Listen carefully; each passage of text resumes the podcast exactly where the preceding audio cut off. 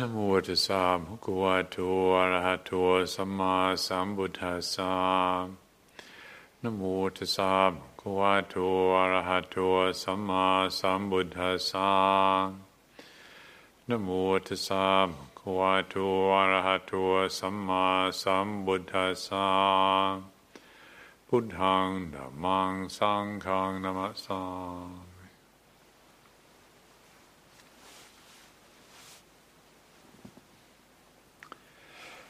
I thought perhaps this evening I could hopefully usefully talk about this conundrum that so many of us find ourselves in with wanting to make progress in our spiritual practice.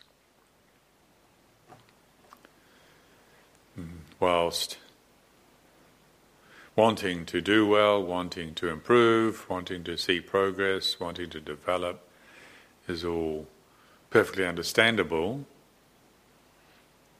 Uh, if uh, for anybody who's been meditating for any period of time, they they probably had this experience of realizing that it's easy to create uh, obstructions by wanting. So we can't help but want, but wanting doesn't help. You know, like if you made some effort and uh, had some, well, for some people, even without making any effort, you know, a spontaneous uh, deepening or opening and shift in perspective and increased awareness and aliveness and and then you think, well, that was good. I'd like to do that again. And so we uh, adopt various strategies and practices to see if we can bring it about, if we can have that experience again or have an even better experience. We want something from our spiritual effort. And we can really tie ourselves up in knots over this because you know, the reality is that we, for so long, we've been identified as this movement in mind that we call wanting, that we call desire. For so long, we've felt ourselves to be the one who is wanting. This is me, I want. Uh, it's been that way for so long that to even imagine letting go of it feels weird. You know, it doesn't feel right. Uh, like, and if I let go of wanting to develop, I'm not going to develop. That's the kind of crazy thought that we have. You know, if I let go of the desire to be enlightened, then I won't get enlightened. From the perspective of deluded egoity, um, uh, you know, we're caught up in uh, excess of self-importance, you know, that's how it appears. It really feels important, significant, essential even, to hold on to this wanting in this way. And yet it doesn't help us. We still, we can have all sorts of, of odd things happen. We try harder and harder, and sometimes you, know, uh, you get up for your meditation, your eyes are all blurry because we've been concentrating so hard to, to do something in our spiritual life. And emotional turmoil can come about, and or physical sensations and and and physical movements, spontaneous physical movements, and and excessive mental activity, memories that we we just never thought about for years and years can come in this process of trying hard to get somewhere. And yet we can't stop trying. So this conundrum is, I think, very normal and something that many of us, if not all of us, would have come across at some time. And this is not new. There's um, there's plenty of advice in this. You certainly read the transcribed, translated talks of Ajahn Chah. You'll hear him talking about uh, learning to understand desire and some of the difficulties that can come from when we don't understand it, and and then in the scriptures, the Buddha, of course, also uh, talking about this. And in the collection of teachings that uh, come to be known as the Dhammapada, there's one of my very favorite images uh, that the Buddha conjured up. And he was, he was, the Buddha was famous, the Buddha was well known for, for the similes that he would create, these images that he would create to communicate a message. He had a message, that was his realization that freedom from all suffering is possible. He had this message that it's possible. You know, suffering is not an obligation. And to communicate this message, he didn't just use linear logical explanation analysis. He did use that, but not only that, he also often used images. And so, one of my favorite images comes in this verse 34, which says, like a fish that has been dragged from its home in the water and thrown up onto dry land will thrash about so the heart will tremble as it withdraws from the current of Mara. Hmm. This fish will thrash about you know, on dry land, when it's thrown up on dry land. So will the heart tremble as it withdraws from the current of Mara. And Mara here being the force of deluded egoity. Caught up in excessive self importance.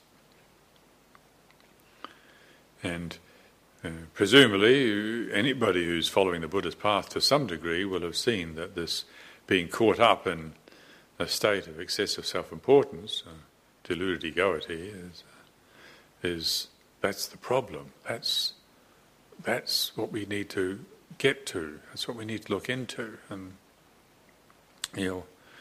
But if we start looking into it and we start inhibiting and restraining some of our uh, habits of getting caught up in the momentum of the mind, start restraining the movement of the mind, like with formal meditation practice, with this exercise of trying to hold attention steady, trying to steady attention, and hopefully with with sufficient mindfulness, not just heedless, contracted concentration, which know, can be another expression of trying too hard, but with an expanded sense of presence, uh, steadying our attention using the meditation object, the sensation of the breath, or the sound of silence, or reflecting on the theme of loving kindness, uh, whatever our uh, structure might be, uh, we make this effort.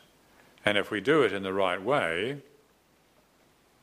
sooner or later we will see that this inhibiting the momentum of desire uh, can have an effect. It can have a very beneficial effect. The mind can become clear, uh, sense of expanded uh, awareness, sensitivity. Yeah. But also, maybe we have the experience that, uh, that you know, this inhibiting the movement of desire can really throw us out of balance. And it's very tricky. It's, it's uh, not a not something that reading a philosophy book is going to settle for us. Desire is a movement. The word desire is just a noise. You, you say the word in many different languages, Kwam tonkan in Thai, Tanha in Pali, Kwam Yak in Thai. Many different ways of saying this, making a noise that refers to this movement this movement in consciousness that expresses itself uh, in our bodies, in our hearts, in our minds. And how do we steady this movement? This is the training. Yeah, this is the training. And, and so the conundrum that I was referring to in the beginning there about wanting to progress in practice, but then realizing that wanting in the wrong way create problems you know, this is normal. And when we recognize this conundrum, when we, we reach the point of saying, all right, this is the field of study, this is the place that I'm going to do my spiritual work. Coming into a conscious, unobstructed relationship to desire. Just demonizing desire, an initial inspection into what's going on and say, oh, this wanting is, is really creating problems, so I'll just stop wanting. And Like you can read the Four Noble Truths and say, desire is a cause of suffering. Uh, oh, well, I'll just stop having desire. Well, you can only move in that direction if you want to stop wanting. If you have desire to stop following desire. Yeah. So we can't stop wanting by getting following wanting. You know, we need something more than that. And so we need this interest. And what are we interested in? Well, I would suggest that what we get interested in is the consequences of getting it wrong. Yeah. We can try to get it right, but if we don't know what right is, how can we get it right?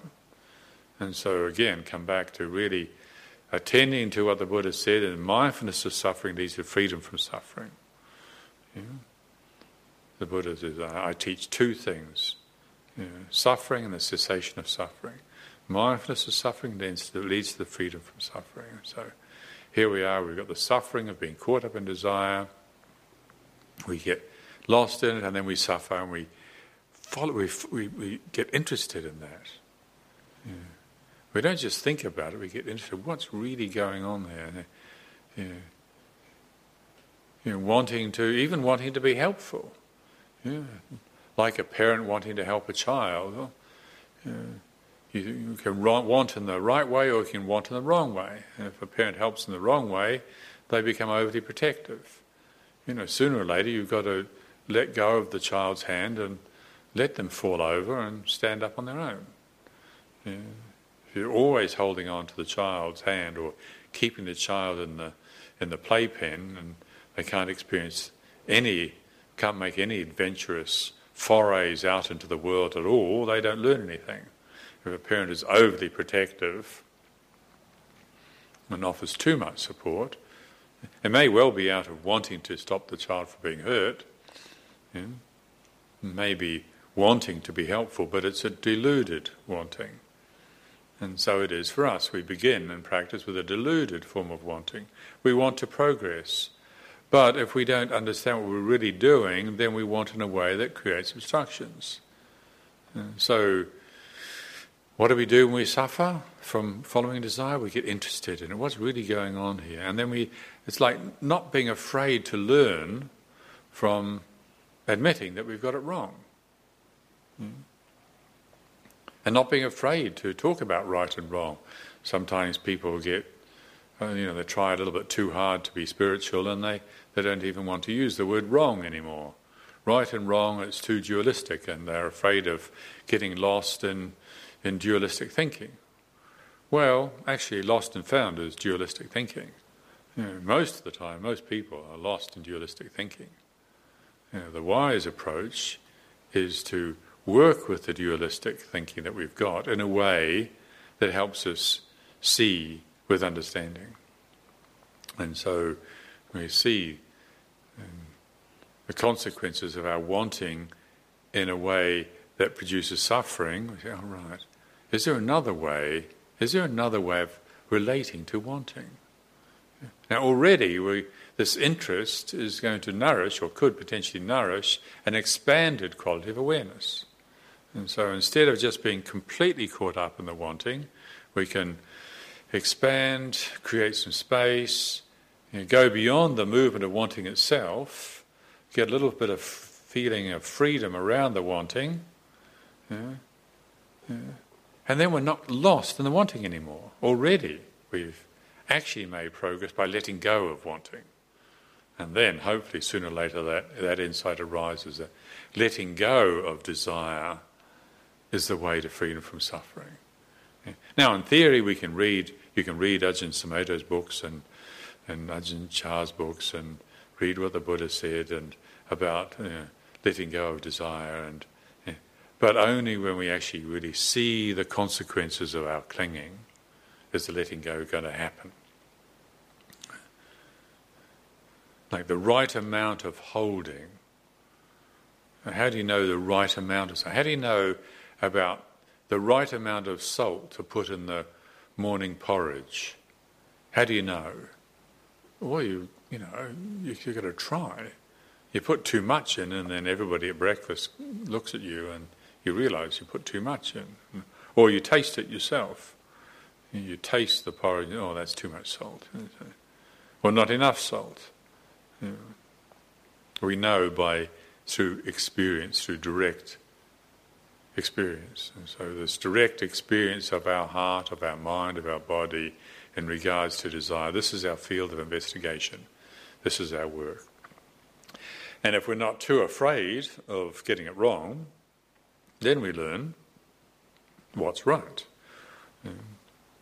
We come to recognize unskillful relationship to desire and skillful, wholesome relationship to desire. Hmm. But it doesn't happen necessarily according to our desires. And this is where uh, the power of patience. Now, if we're totally caught up in wanting to progress, we don't do patience. We don't do gentleness. We don't do kindness. We don't do modesty. And when we're totally caught up in desire, all of those words patience, kindness, gentleness, modesty that's for the wimps.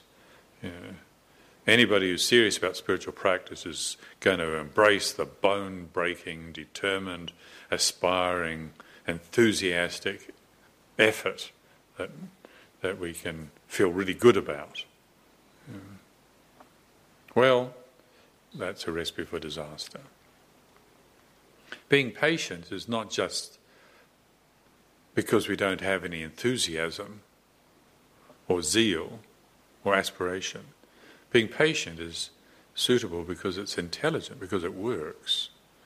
Like if a parent is not patient with a child learning language, you get angry at the child. And does that help? No, the child just feels it's wrong, it's bad, it's hopeless.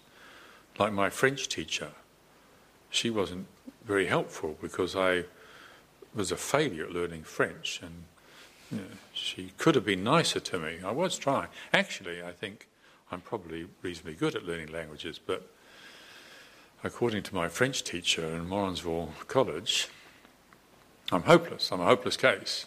I think she probably had personal issues and and um, projected them onto me. yeah, so I have now I have compassion for her, but that's what happens if, uh, if a parent or a teacher is not patient with the students or the child. Eh, it has a bad effect, it doesn't help. If we're not patient, if we're not patient, just look at that word, like the word patience, gentle patience, gentle endurance. If we use these words, if we bring these words into our practice, sitting there and we're struggling, we're all over the place, we don't know what to do, don't know, am I doing the right thing, am I wasting my time, and we're caught up in desire, caught up in wanting to progress, unintelligent, unhelpful. And just, you know, just like dropping a pebble in a still pool and the, the ripples that go, you just drop in you know, gentle patience, gentle endurance. Just drop those words in and see what happens. They help. Hmm? Patience helps. Gentleness helps. Kindness helps. Again, another image that, that the Buddha gave us in the Karaniya Sutta talks about a mother with her only child and you know protect the child with her life. You know that that selflessness, that state of selflessness that a mother with a young child might be in, and and to hold that image to connect with the heartfelt kindliness. Kindliness helps. In this investigation and this study of, a, of arriving at an unobstructed, skillful relationship with wanting, with desire, yeah, these qualities make a difference. Hmm. Really worth cultivating. Modesty. In the world we live in, you know, modesty is not something we hear a lot about. Yeah, but in Dhamma circles, somebody who's truly settled in their practice, uh, who's realized, uh, is very likely to display a beautiful sense of modesty. Mm. And when we don't have modesty, what do we have? You know, we can't necessarily really imitate modesty if we don't know what it is. So what do we have? We have arrogance. We have excessive ambition. Yeah. Certain amount of ambition is, is suitable, like desire. But how do we understand ambition? How do we hold ambition? How do you hold a child? If you hold a child in the wrong way, you'll hurt the child. Children are uh, intensely sensitive. If you don't hold the child in a suitable way with enough firmness, you know, maybe drop the child. So, how do we hold these qualities of heart, of mind, you know, ambition, desire? When we're lost in ambition, you know, then the passions can take over and we can get seriously confused and caught up. And our meditation practice, we can have so much ambition. Maybe we become inspired by a great teacher and and wonderful inspiration, yeah, suitable. And fortunate, we're blessed to have a great example, maybe, of a great teacher who's shown us what is poss- what's possible in this human life. And we get inspired to do something really valuable, really relevant, and, and for the benefit of all beings, not just reacting to conditioned desires. It's something profoundly worthy. But if we get caught up in that ambition, and we cling to it, and then I want to become like that. And, and that's the unskillful desire, unskillful ambition. And we get caught up in that, and, and if it's not tamed, it's not trained, it's not gentled, we don't meet it in a skillful way, and we take it into subtle states of mind, you know, our enthusiasm, our zeal, our aspirations for practice, we can concentrate very hard maybe and try with a great deal of effort, and maybe we arrive at some subtle place of uh, increased awareness and sensitivity. But if at that level the clinging takes place uh, to desire, ouch, uh, big suffering. Our meditation can not take us in the direction of freedom from suffering, it can dramatically increase our suffering if, if we do experience some increased sensitivity and, and deepening of awareness, but we haven't tamed this uh, compulsive, excessive wanting. You know, trying too hard, too quick to get somewhere. You know, then those habits can kick in at, at the wrong time and and in that state of, of extraordinary vulnerability and sensitivity, we get attached. And then the suffering really increases. You, know, you get attached in those sensitive states of mind and then come out to everyday awareness, everyday activity, that attachment is going to affect us. It's going to be very difficult. It's going to be very difficult to deal with. Mm very difficult to get back to that place because of the pain that came from that state of clinging. Hmm. However, if we are still really interested in the reality of suffering, that doesn't have to be a curse. Even that kind of a mistake can be a blessing. Yeah, maybe. Yeah.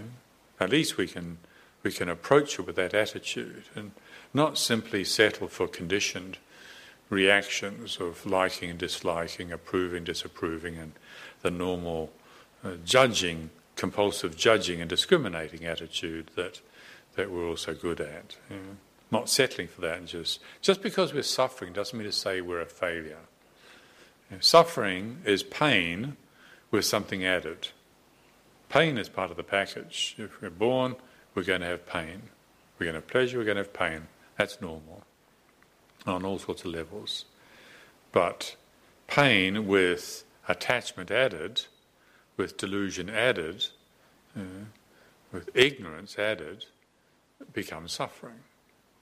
So if we get ourselves into such a pickle, you know, we try too hard and we're in a sensitive state of mind and we cling at that level and we get hurt at that level, it's not necessarily the case that it's a, going to be a disadvantage probably means that we're never going to be really contented again until we go back and resolve it.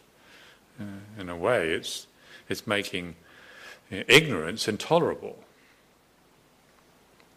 Uh, it's a sad predicament that so many of us tolerate the level of ignorance that we suffer from.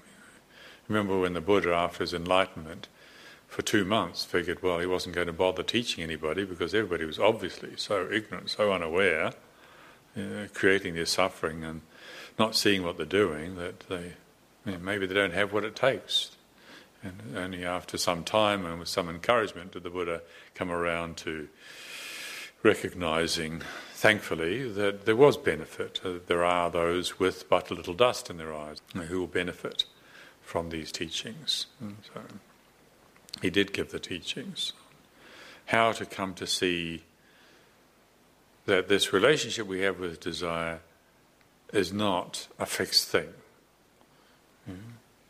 We can investigate it, we can learn from the mistakes that we made, no judgment. Mm-hmm. What we need to see is when we cling, there will be consequences. But that doesn't mean to say we're bad. When we get lost and we suffer, doesn't mean to say we're bad. Yeah, maybe, maybe it means we were trying too hard.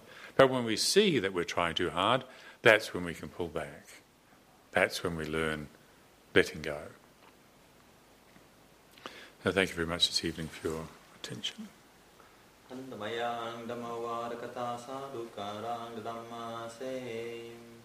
Sadhu, sadhu, sadhu.